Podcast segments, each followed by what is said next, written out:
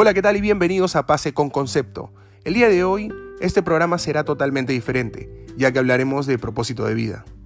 Desde que uno sale del colegio, comenzamos a ir aterrorizándonos con qué queremos hacer con nuestras vidas. Es que el cambio es muy drástico para cualquier adolescente, pues pasas de jugar a la play con tus amigos y no tener mayor responsabilidad a tener que de un momento a otro a sentir la presión y el sentir que te obligan a escoger una carrera lo más rápido posible si es que no la tienes clara aún. Siempre que alguien me dice qué carrera quiere estudiar, siempre, siempre le hago la misma pregunta. Si es que esa carrera realmente lo apasiona, porque es una profesión para toda la vida, pues nos podemos imaginar a un doctor sin pasión por su profesión. Todos nos vamos a ir tropezando en esta vida.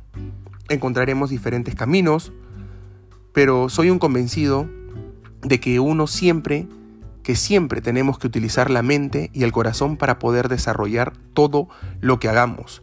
Lo hagamos con pasión y amor. Porque cuando actuamos con el corazón tomamos decisiones con acciones positivas, porque somos conscientes que las vibraciones emocionales y implantar pensamientos con amor, porque se sabe que la mente del ser humano es una mente muy poderosa.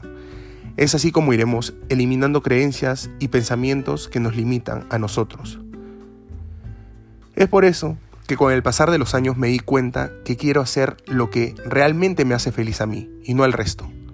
Que por tratar de ir complaciéndolos a ellos muchas veces uno se termina privando de lo que realmente lo llena como ser humano.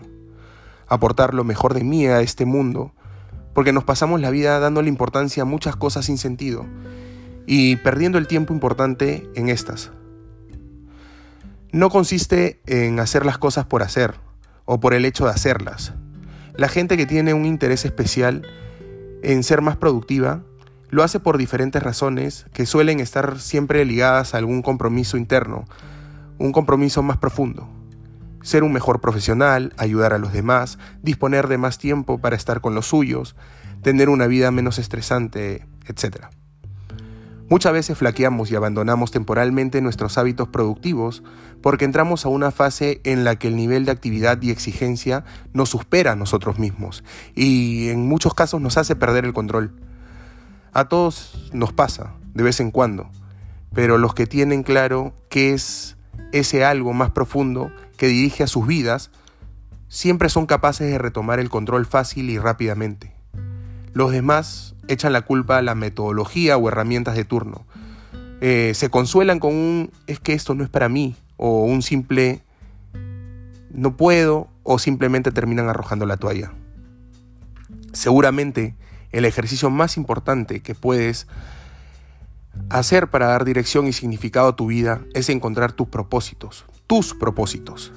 Saber cuál es tu propósito te permite ser el director de tu propia vida, el director de tu propia orquesta. Establecer prioridades reales sobre las acciones que vas a realizar y no decir no a las cosas que te alejen de tus propios objetivos. También te permite enfocarte en lo importante y recuperar el control después de una crisis.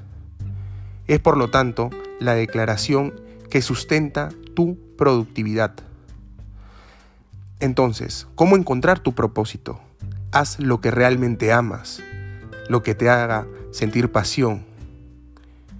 Busca tu misión, lo que realmente necesitas, tu vocación, en lo que realmente eres bueno. Busca tus sueños.